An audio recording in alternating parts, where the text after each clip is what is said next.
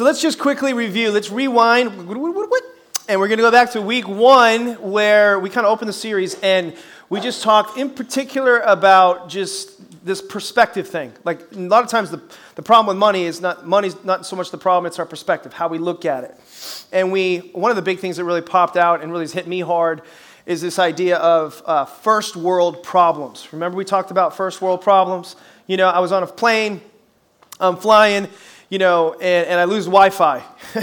That's a first world problem. You know, I started complaining. You know, I'm, at thir- I'm, I'm in a chair in the air at 30,000 feet, and all I can think about is the fact that I don't have Wi Fi. You know, that's like one half of 1% of the world is ever going to have that kind of a problem. That's a first world problem.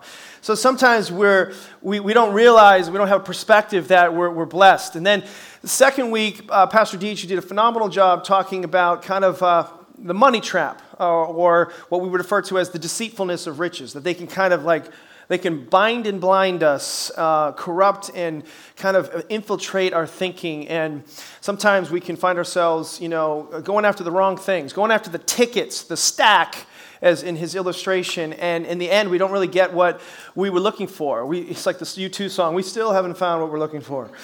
And uh, third week, last week, we, we gave a missions update. So, but we wrapped it into our series. We basically sh- kind of revealed to you what you did last year with our missions giving. We take a portion of our total revenues um, estimated going to be a little over 12% of our total revenues this year, was given to certain mission partners. So we don't just kind of scatter seed, we sow seed in rows. We strategically give to certain organizations going deep and far with people to, to, to uh, have the most impact or the most influence for the kingdom of God. And as a, if you're a frequent flyer of Connect and you contribute, if you're a, a family member and you're a committed giver to this church, it's one of those services that we all love because we get to see, you know, what happened. Not only just what happened here locally with our giving, you know, to keep this thing all running and doing what we're doing here on a regular basis, but see beyond, you know, in our community, in, in, in, in our nation, and in our world. To think that we're participating at that level is phenomenal. And so we talked about how the greatest investment on earth we can make is in the local church because it's affecting eternity. Can I have an amen? And then today we're going to talk, we're going to pull another thing from this key text, 1 Timothy chapter 6, verse 17 through 19. Another thing that really popped out at me when I was preparing for this particular message. Uh, the series has all been about kind of generosity and giving, but let's look at this text again where the Apostle Paul writes a letter to Timothy who's pastoring a young church. So this is really a letter to a pastor to tell his people. Okay? So we can put this in our context. This is what I'm supposed to tell you. All right? This is what I'm supposed to tell you. It applies to me as a saint, but it's what I'm supposed to tell you as an equiper of the saints. 1 Timothy 6:17 says, following with me everybody, command those who are rich, everybody say that's us, that's me. Command those who are rich, that's people who have more than they need. That's, that's anybody with $35,000 a year in household income is in the top 1% of the world in income earners. So that's us.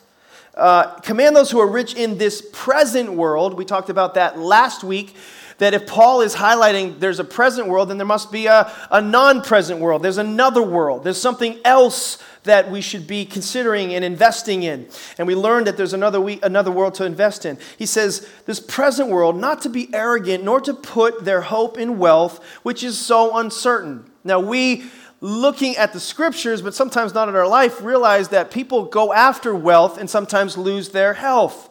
Sometimes people go after all the things of the world, and then they, Luke 9 25 says, you can gain the whole world and yet still lose your soul. So, so Paul is, is instructing Timothy to tell the people, tell them, be careful, be careful, but to put their hope in God. Everybody say, the best place to put my hope is God, who richly provides us with everything for our enjoyment. Love this particular portion. We could do a whole message on this too, but God is okay with you being blessed. He's okay with you enjoying things. He's okay with you having things as long as they don't have you or, and ultimately, as a result, steal your joy. So God's okay with that. And so there's been erroneous teaching for centuries way back. This is a little egg headed here, but monasticism, where, you know, we, we, we pull away from the world and all the things of the world. And it's, that's, where, that's where you get the, the monk like living. And we go up into the mountains and we live by ourselves and we isolate ourselves and we deny ourselves everything and all the amenities of this world. That's taking it too far. To modern day, there's things, this, this teaching is permeating the South and the Southern church right now called asceticism, where people are, again, doing some of the same things, like just saying, you got to suffer for Jesus. You're not supposed to, you're not supposed to be blessed. And it's an aberrant um, overcompensation for this excessive prosperity message that's out there, you know, giving to get and, and trying to have, you know, uh, this, this, this disease of acquire. And so people go too far the other way when God is okay with you having other loves as long as He's your first love. Can I have a better amen? Because this, this, is, this is help some people out. Like, so, so there's some things that you can enjoy. You just got to make sure they don't steal your joy. They don't take what's most important. And those are kingdom values that we'll be talking about today. So God is giving you things for your enjoyment. So then he goes on, he says, Command them, who's them? That's us, to do good, to be rich. That means rich people need to learn how to be rich. We don't sometimes know how to do it well be rich in good deeds and to be generous and here's the key word willing circle underline blow that up, willing to share. That's kind of today's idea. I was arrested by this word, but this word really refers to it's not a I have to do it, it's an I want to do it. Paul is, the Apostle Paul through Timothy is saying, I want to appeal to not their need, not their obligation, not their duty, but their desire to give, to be willing to share. I, I was a principal of a Christian school.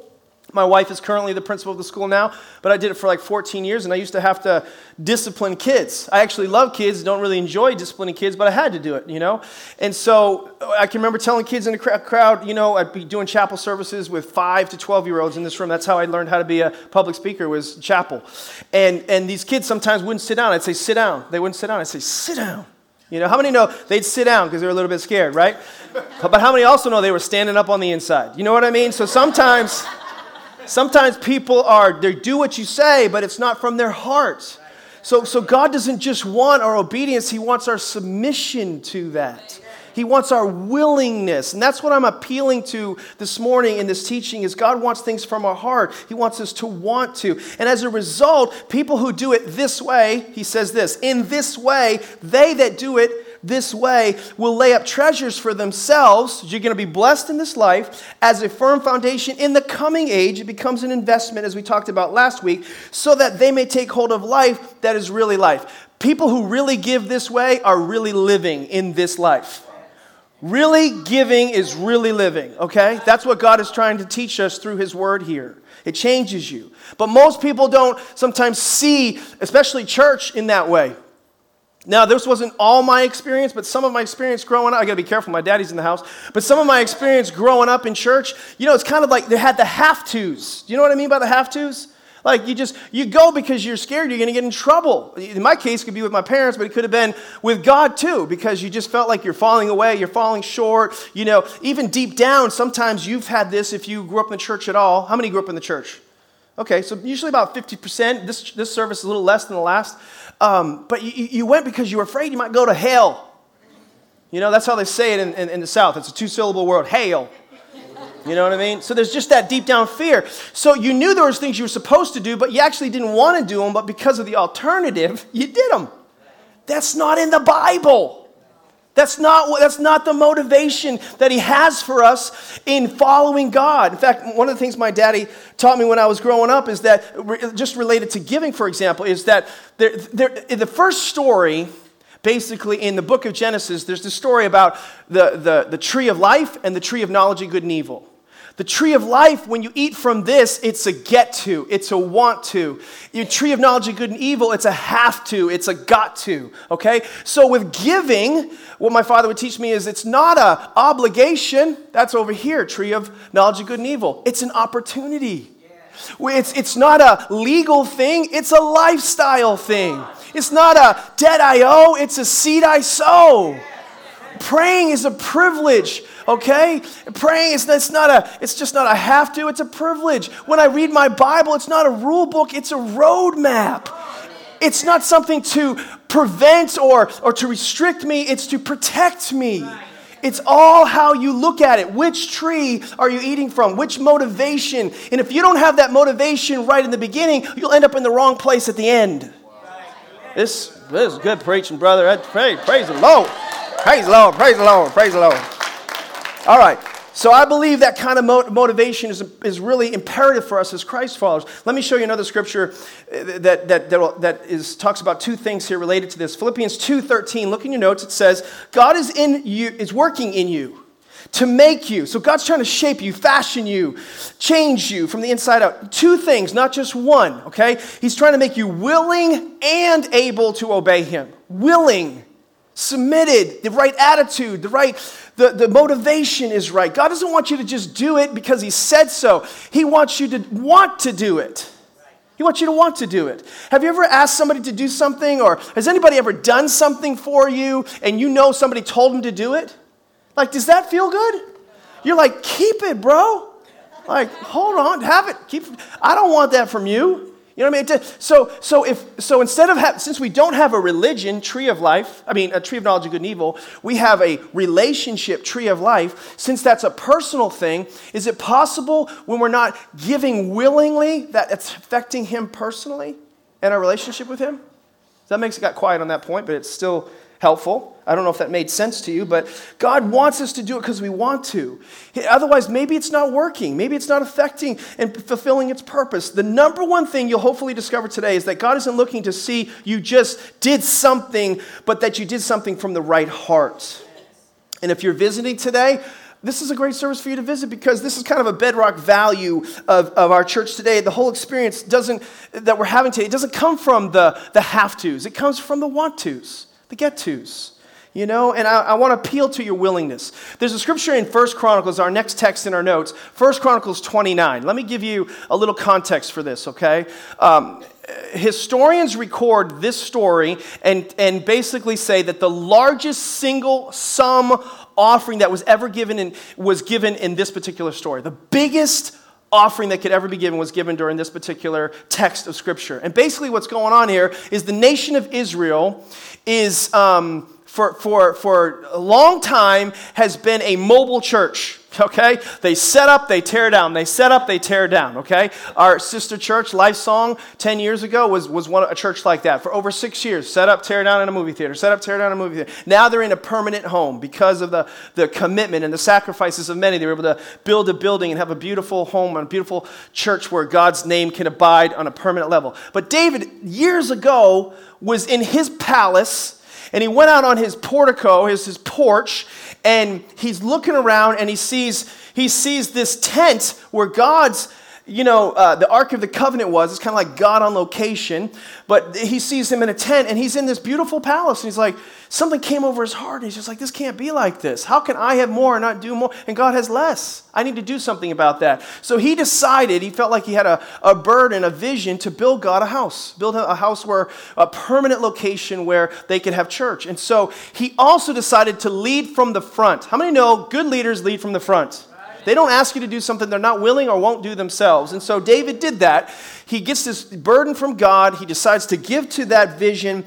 And get this, he gives a massive sacrificial offering. Now, David was a wealthy man, so, but the translators, if you were to kind of put it into modern money, uh, he gave $21 billion to the building and establishment of this temple. In 1 Corinthians 29, verse 3, and I'm going to read some other verses that might not be in your notes, but this is from the New King James Version. Here's what it says David speaking, Moreover, this, you never see that in any other translation but King James. Moreover, nobody's going to be saying that at, at, coffee and lunch today. Moreover, because I've set my affection on the house of my God, let's modernize, this. If David was a Twitter follower, that would say, hashtag I love my church. That's what basically he just said right there, okay? So, because I've set my affection on the house of my God, because I love my church, I've given to the house of my God over and above uh, so that means he was a giver, but he gave above what he normally gives. And this is where he gave the $21 billion, okay? From his own money. All that I have prepared for the holy house, my own special treasure of gold and silver. Then he asks this question that I had to ask myself, and, now, and, and, I ask, and I ask you to ask yourself. Now, David says, who else is willing, willing, willing, ring, ring, ring, ring, to consecrate himself to the Lord? David is saying, I love God. I love my church. I think it's the best investment on earth, as we talked about last week. I love touching people's lives, changing people's lives through the local church. Ephesians 3.10 says we should do that. And I love meeting needs and giving Jesus, but who else does? And this is what they said. Watch their response. Because he led from the, the front, they didn't just, they weren't just taught, they caught something. See, I think if the motivation is right, you're not just informed, you're transformed. I think if the motivation right, you don't just receive something, you know, on an intellectual level, you get something on a heart level, and this is what happened. The leaders of the families, the officers of the tribes of Israel, the commanders, this is verse 6 through 9 in case you're interested, and the commanders of hundreds and officials in charge of the king's work gave they all gave willingly. They gave toward the work on the temple. And then later it, it, talks about how they gave. And on the bottom it says in verse 9, the people rejoiced at the willing response of the leaders, for they had given freely and wholeheartedly to the Lord. And then in verse 17, later on, it says, David speaking, it says that all these things I have given willingly and with honest intent, and now I've seen with joy how willingly your people who are here have given to you. So isn't it interesting that the single biggest offering ever was preceded by not obedience, but willingness? See, it was a heart thing. It was a hard thing. So, how do we condition our heart to get to a place where we're willing? That's kind of what we want to talk about a little bit today. I believe giving should be one of the highest joys of your Christian experience, not one of the things we dread and, uh, and just kind of duck and bob and weave on. If, if, if, we're, if it's not the highest joy, then, then maybe when we do do it, it's not really working or fulfilling its purpose. It's supposed to be something that, that's filled with joy and excitement. I'm not saying that once in a while I've, I've given, and there's times where I've gone to give and I'm like crying and laughing in the same step. Do you know what I mean? Some of you know what I'm talking about. It's like, ah, you know, it's like you're crying and laughing. Ah, oh, oh, you know, it's a little bit of both. That's okay. But the ash of it, when it's done, when you when you committed to it, it's it's a joy. I look back at some of the things my wife and I, you know, got to participate in, and I say it was a blessing. It was a, not a have to, but a get to. And I just, I just look at with joy when I come into the house of God. I want to look at other things that we've been able to be a part of. Let me show you an example of this in the New Testament. 2 Corinthians 8:12 says, "For if the willingness is there, the gift is acceptable." Now, I believe Scripture is axiomatic, which means if, it's, if it says this on this side, if you flip it, it, it, it, should, it, should, it should have another side to it that's basically saying kind of the opposite. So, if the gift is acceptable when the willingness is there, then maybe the gift isn't acceptable if the willingness isn't there. Okay? So you can just think about that for your own doctrine and your own theology. But I'm just saying to you that God isn't watching so much what you give, but the heart behind what you give. All right? And here's the big idea, okay? You gotta sometimes, you gotta think, and this is absolutely critical, I believe, to every part of our Christian experience, but we have to remind ourselves not just what we're doing, but why we're doing what we're doing. And here's your big idea when you lose your why, you will lose your way. When you lose your why, that motivator, you can lose your way.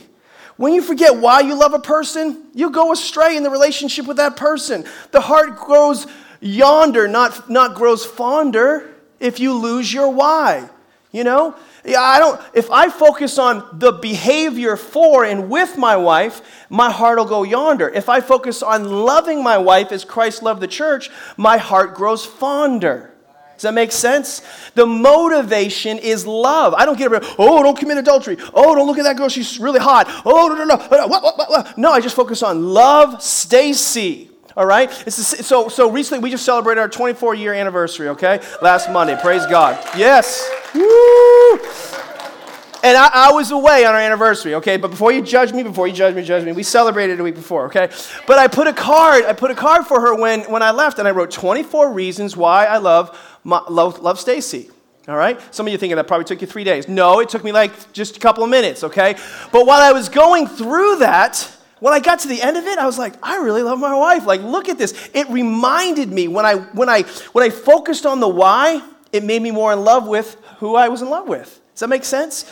But if you lose your why, you lose your way in the process. And God wants to do the same thing in your relationship with giving. And so these things I'm going to give you are not, are not why you should give. I'm not going to emphasize the what you should give. I'm, going to, I'm just going to emphasize why I give. I'm going to tell you why I give. And maybe it'll stir your heart to find reasons and connect with reasons and to find that, that motivator, that cheerful giver, giver, that willingness so that you don't lose your way when you give. Here's why I give. Number one, this is just me. I value obedience. Obedience, okay? I don't feel obligated to obey. I love to obey. All right? And again, some of this goes back to that tree of life thing and tree of knowledge and good. You got to get a right perspective on it. I don't see God as trying to, you know, browbeat me and he's sitting up on the throne like Abraham Lincoln, you know, like some people think God's like that, you know, or Zeus with an with a, you know, lightning bolt. He can't wait to bust my chops. No, I think I think God wants to engage me. He wants to be in relationship with me. And so when he says in his word, give us this day our daily bread, I think of it like I think about going to the refrigerator every day, which I have no problem doing to feed and nourish my he's like i want to feed and i want to nourish you. So i love to get in his word and to spend time with him. When the bible says don't forsake the assemblies of the saints even more as the day of the lord approaches i don't look as going to church like i have to go to church i have to go to church. I talked to a guy after the first service and i said how you doing? He said i'd be better if i could be here every day.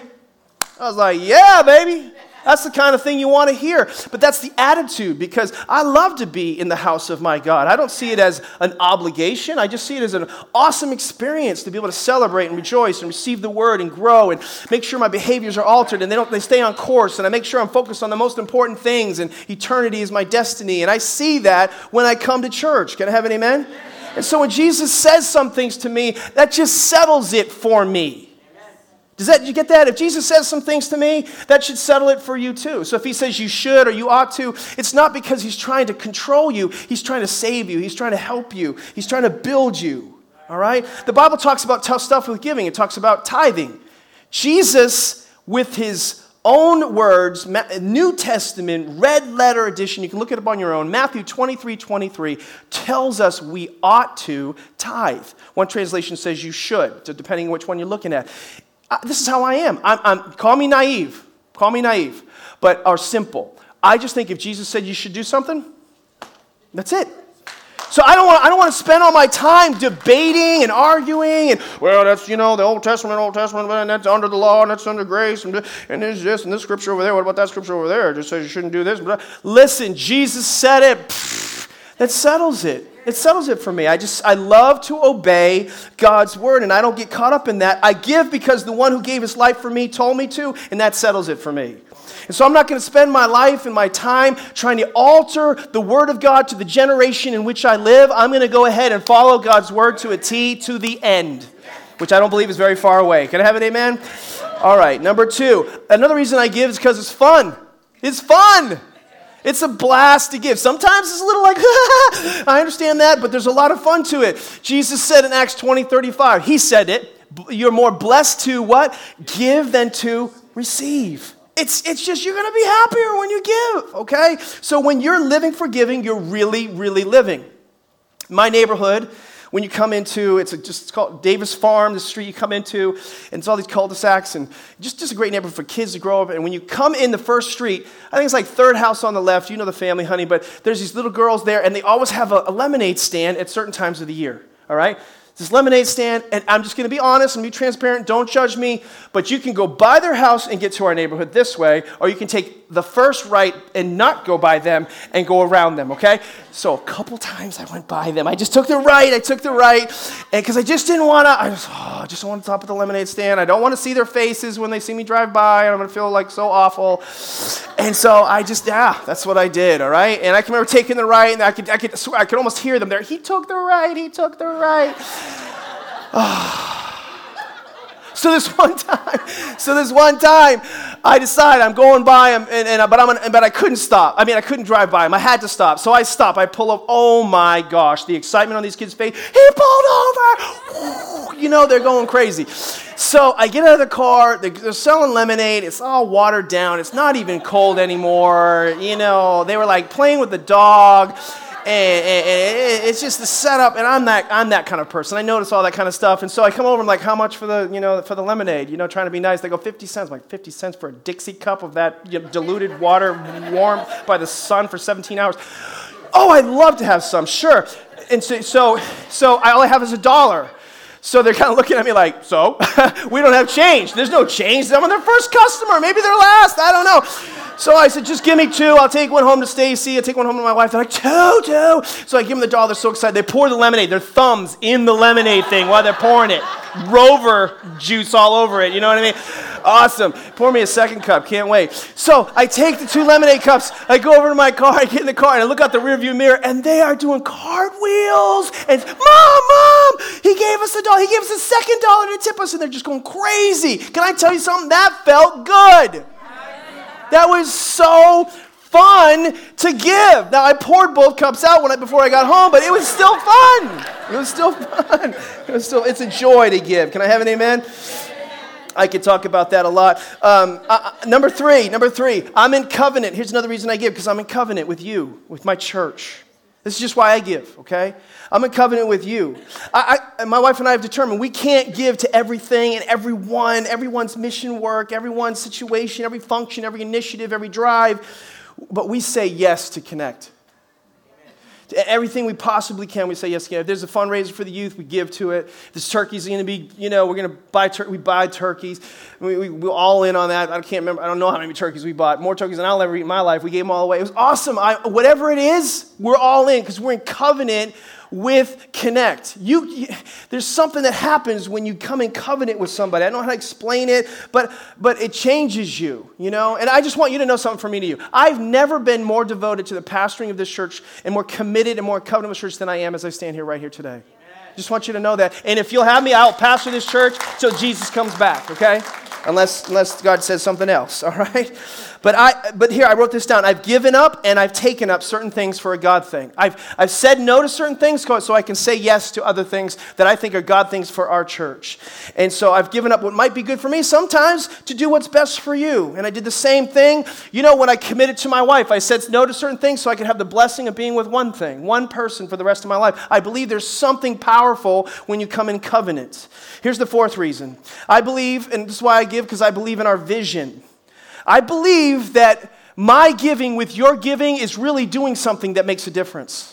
Sometimes when we think of it singularly, we think it has low impact. Sometimes when we don't join with others, it doesn't have a great impact. But when we do, it makes a difference. Together, everyone accomplishes more, as you know. And I see the differences making in people's lives. I love watching or, or, just knowing, you know, that, that the, the contributions we're making to our church are affecting generations. Do you understand you're a part of a church where the founder was a pastor, the, the present pastor, you know, is the son of that pastor, and then I have a son that's also gonna, is a pastor on, in, in, in this team. You know, we have three generations. That's because of covenant. That's because of the vision of this church. That's because of giving that's been happening generationally. I get to see now generations of young people, you know, just seeing what's happened in the 508 and activate and connect kids. Just hundreds and hundreds of kids being affected because our giving is making that possible.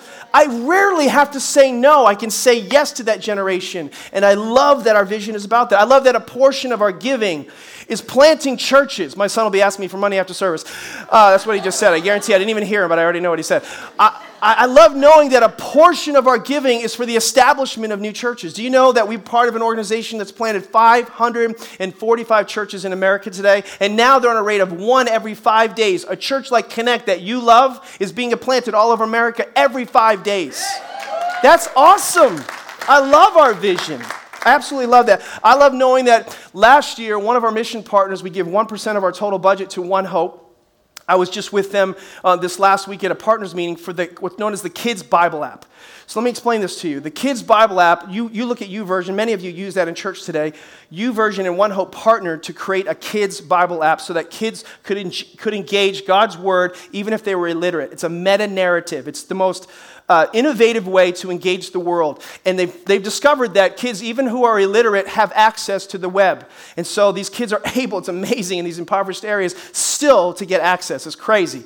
And so they've been able to reach millions and millions of kids through this mechanism. The Kids Bible app is the number one kids app, not Bible or Christian app, the number one kids app on iTunes right now you as a church contributed $25,000 to sponsor one of the stories that just last month had 9 million downloads. That means you're giving to your local church through the tithe, a portion of that went out and was leveraged to reach 9 million kids with God's word. I could tell you more, but that's just one of the things. I love the vision of our church. I love that it can go broad like that and still affect 20 homeless guys in Framingham that don't have jackets and boots and clothing. Just yesterday, that was just happening yesterday. I love that we reach our community. I love that our church gives everything away. People don't come in here and you buy coffee and you buy CDs. You guys pay for that. We just give it away. And so we just steward well and fiercely protect the finances. I love giving money. Almost every year for several years, we, we, we create a little slush fund, a little surplus. So our giving is very strategic, but there's a little bit of bumper.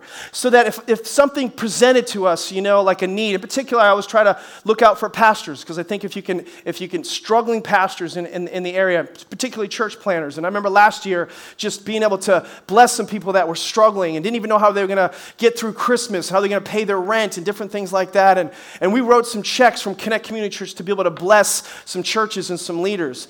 It's awesome. Uh, I'm talking about some honking checks. You know what I mean about honking checks? Like bless some people when they show up. And that's be- and I just love the vision of our church to be able to do that. Oh, I could talk all day. So this, this is why I say this, because you can make a splash on your own, you can make a wave with everybody else.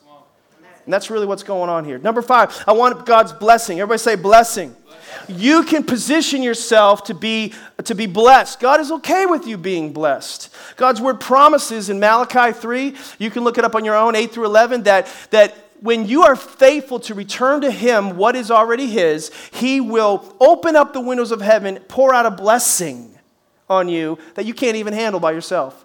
And then he says, not only that, but when you feel, and I think many people feel this way, this is why I encourage people to, to be percentage givers. Many, but you, you know what it's like, many of you, probably a large percentage of you in this room, know what it's like to have more bills at the end of the month than money. The Bible says, and I've chosen to believe it, and this is why I give, that he will, God will rebuke the devourer for my sake and protect all that is mine. So I get provision and protection when I give the way God says. That's what it says. And it's Old Testament, but it works in the New Testament context as well. And so I strongly encourage you to follow God's word. It'll put blessing on your life. He wants you to be blessed in every way. Number six, I want to be an example. Everybody say example. Everything you do is, is, is kind of under observation, let's just say. I don't know if you ever think about this, but one day you're going to this is going to sound morbid, but you're going to, I'll just say, you're going to be 90 years old one day and you're going to look back and wonder what people are going to say about you. What will they say about you when you're 90? What are they going to say about you at your funeral? What's going to be written on your epitaph? A lot of times we don't want to think about that, but it's wisdom to think about that. See, people are watching you and they're characterizing you. People are talk, will talk about you then. The truth is, they're actually talking about you now. you, you have, you've been characterized by certain people consciously or unconsciously? What are people saying about you, or what will they say about you? If you think about that, it might influence the way you live your life now. You might, you know, I was journaling different things that I want people to say about me at my funeral. It sounds more, but I think it's very, very wise to do so. I'll give you two of them that I wrote. One of them was, I want to be known as a man of character. I don't want to be known as a skilled, talented person. I want to be known as a man after God's own heart. When I say character, I don't mean perfect. I just mean when the pressure comes on, does the right thing, that people trust the heart of God in, in me as a man. I do, I, I, under pressure, implications, consequences, whatever, just do the right thing, a man of care. I want to be known by that. I want that to be said of me. Not just then, but now. The, the second thing, and I could do a whole bunch on that, but the second thing is I want to be known as a person who's generous. I want it to be like a default. You know, it, it, again, within certain boundaries, but like if it comes within the Connect world, if it comes within my jurisdiction and influence or sphere or whatever, I want people to think, go ask PD, I know, I know what he's going to say. He's going to say yes. He's going to say yes. Uh, my kids think that. My kids, my kids think we go out to eat, They, there's just total security that dad's going to pay for everything. You know what I'm saying? like, it's just the way it is. You know what I mean? I can remember, it, it, it, started because I was an example early in their life. Remember when the kids were growing up, because we were raised in the church, they'd play church. I have four kids. They'd play church. so they get out of church and they play church. We drive by the church and say, When are we going to go to church? Like their whole world was church. It was awesome. And anyway, I can remember Mallory was kind of leading the service in the bedroom, you know, and Morgan and Madison, you know, sitting on the edge of the bed. You guys sit right here, you're the choir. And then Mallory's leading in praise and worship. You know I mean? I don't know where Devin was. I think he skipped church that day. And then, uh, he's come around. He's come around. But uh, I can remember listening in, and Mallory's leading worship songs, and they're singing this one song, you know, Lord, I lift your name on high. And there's a point where it goes, you know, you came from heaven to earth to show the way from the earth to the cross. My debt, you'll pay. And my daughter sang, You came from heaven to earth to show the way. You, from the earth to the cross, my dad will pay. See, because I was an example. Okay, that's my point. All right, so you guys get that. Number seven. Number seven, this is a personal one. I give out of devotion. I give out of devotion, okay? This is the personal part. Remember how I said there's the tree of knowledge of good and evil and there's the tree of life? Do you understand that you're going to face the bread of life? You know who that is? That's Jesus, the life giver. One day, we're going to stand before God and we're going to be face to face with Jesus. So we'll have these different encounters with him, but it's going to be something like this. And if you don't agree with this, just this is my, my view. Please don't take it away from me. But I believe I'm going to get before, I'm going to be before God one day, whatever, past certain pearly gates, talk to some people, things like that. And there's going to be a day where I'm going to see Jesus, and, I'm going to lock eyes with him, and Jesus is going to lock eyes with me. And I think when that happens, I get emotional thinking about it. I think when that happens, I'm going to want to say a bunch of stuff to him, like, I, I, I know, and I should have, and I could have, and, you know, and, and he's going to be like, Psst it's okay, okay, Deryck, wait a second. I want to say something to you. This is what I li- this is why I give. This is the motivation. He's going to say, Deryck, that's what I want him to say. I pray with all my heart that I can get something like this. Good job. Good job. You did a good job, son.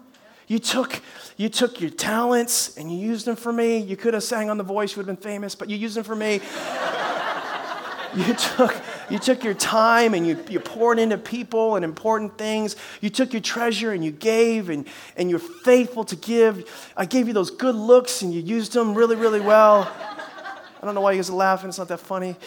And, and, and you, you, you, know, I gave you that incredible church. I gave you this incredible people around you. You, you did a good job. Well done. See, I'm living for the well done son.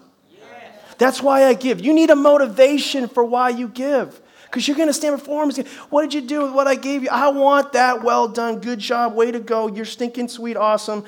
Way to go. So let me give you some filters real quick. So, so there's the why, all right? But now, how though? You got to have some practical to all this. What does that look like? And this is so, it's really pretty simple. It's not complicated. It doesn't take hours to try to translate. But I, again, I'm not appealing to emotion, I'm appealing to motivation. But we need to know how to do it right, okay? So here's, here's how I give I give intentionally. Stacy and I give intentionally.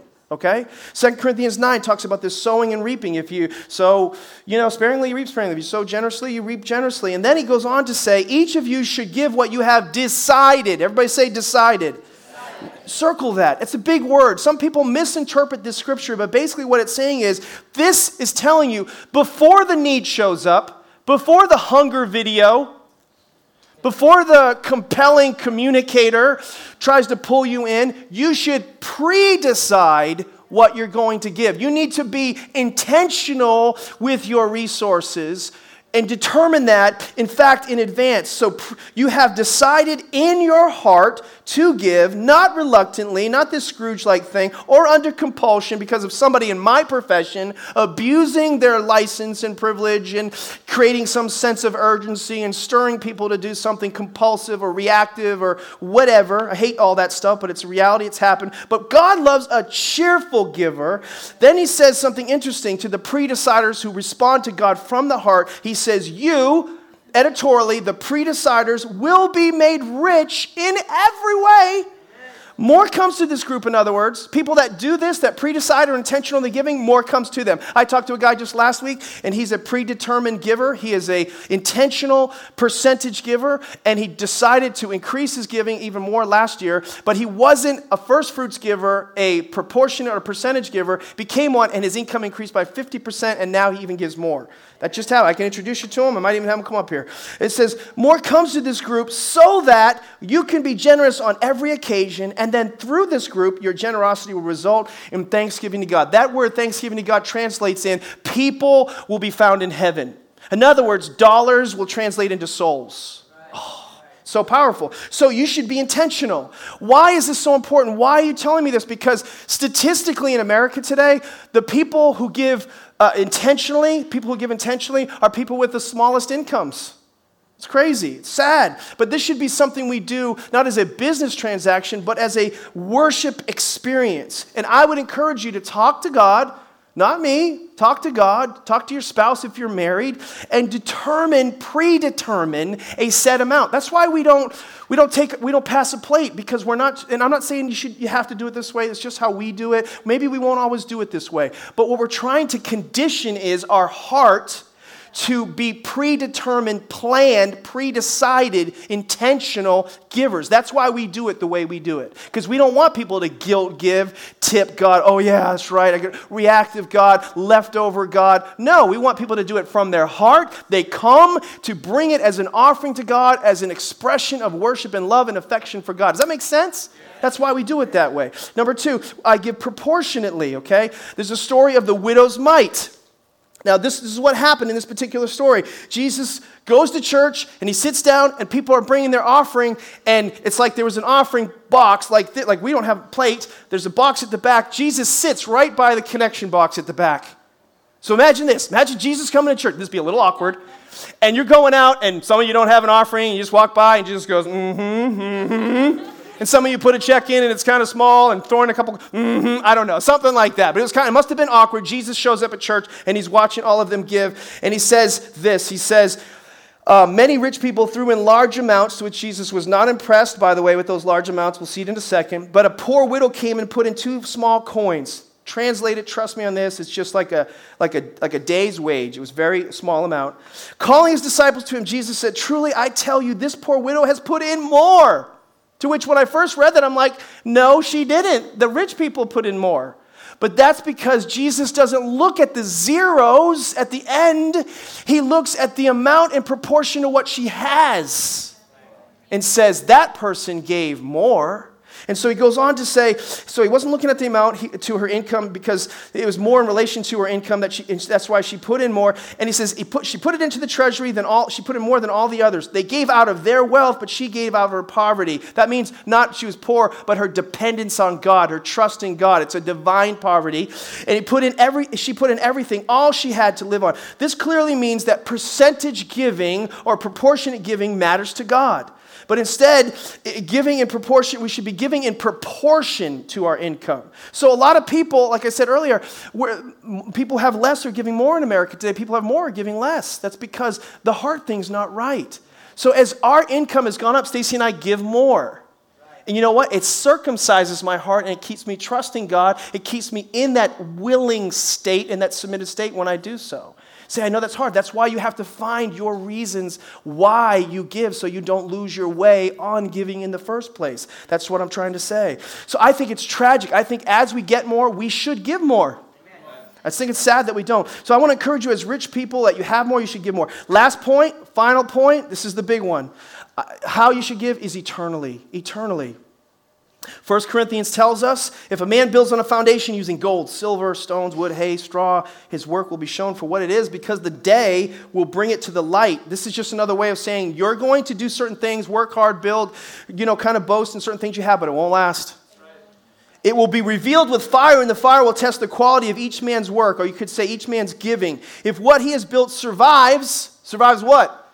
Forever, eternity then he will receive his reward. Okay? So some things we do are not going to have an eternal reward to them because they don't have eternity connected to them. Let me say it like this Some things we do in giving, there's social justice, but social justice without eternal justice isn't actual justice in God's eyes. Oh, I don't know if you got what I just said, but it's a huge, huge point. In other words, a lot of people, you know, you can clothe and you can feed and you can put shelter and you can do a lot of different. I'm not saying those aren't good. I'm just saying it's not God's best. God wants us to give them eternity. So we need to clothe people in Jesus' name. We need to feed people in Jesus' name. We need to plant churches in Jesus' name. We need to give them a turkey and invite them to church. In other words, everything needs to be connected to eternal justice or it isn't justice at all. Amen? Amen. Don't you stand on your feet? I want to pray for you. I get passionate about this. I got to settle down. Thank you, Lord. Would you just close your eyes for a second as we, as we just pray and, and allow the Holy Spirit kind of to speak to you? I want you to close your eyes and focus on your willingness, your heart. We have this incredible tendency as Christ follow. Every eye closed, if you wouldn't mind, just honoring the person to your right or to your left, please, unless you're taking care of a small child just, just give people that, that space. there's this tendency for us, uh, and me too, to hear something and not, and not do anything about it to not respond. I want to encourage you to respond. If this is a struggle or like a stronghold for you, you might need prayer today. Like, my, my willingness is just not there. I'm afraid, or I'm whatever it is. Maybe you need prayer for that. You need to find why you give. You need to find your why so you don't lose your way. But in order for you to go forward, maybe you're here today and you can't even think about eternal justice. You can't even think about proportionate and intentional giving because you need to give something else to God first because He gave everything for you first. You need to give your life to Jesus. Like you need to have eternal life before you can have all these eternal blessings and be a part of this incredible thing, you know, where we get to invest all we have into Him. He gave everything He had so He could be in relationship with you. And if you're here today and you've never done that? You've never made that connection? I'm not talking about last week you did it. I'm talking about today. You've never done it. Now is the day of salvation, and you want to know Christ personally. I'm just going to pray for you right where you are. And if you're listening online, you respond as well. Would you just raise your hand and say, That's me. I want to know Christ before I leave. I want to, I want to make sure my eternal security is established. God bless you. Good and high. Don't be, don't be afraid. Be courageous. Thank you. Thank you. I see all those hands right there. That's awesome. Yes, sir. Thank you. Thank you, sir. That's awesome. Thank you, thank you, thank you. That's amazing. Thank you for your courage. Those of you raise your hand, you can put your hand down. And those of you that are with me today in spirit, would you pray this prayer with me, everybody? Would you just say, this is, this is such an important prayer. Just say it from your heart. Say, Jesus, save me.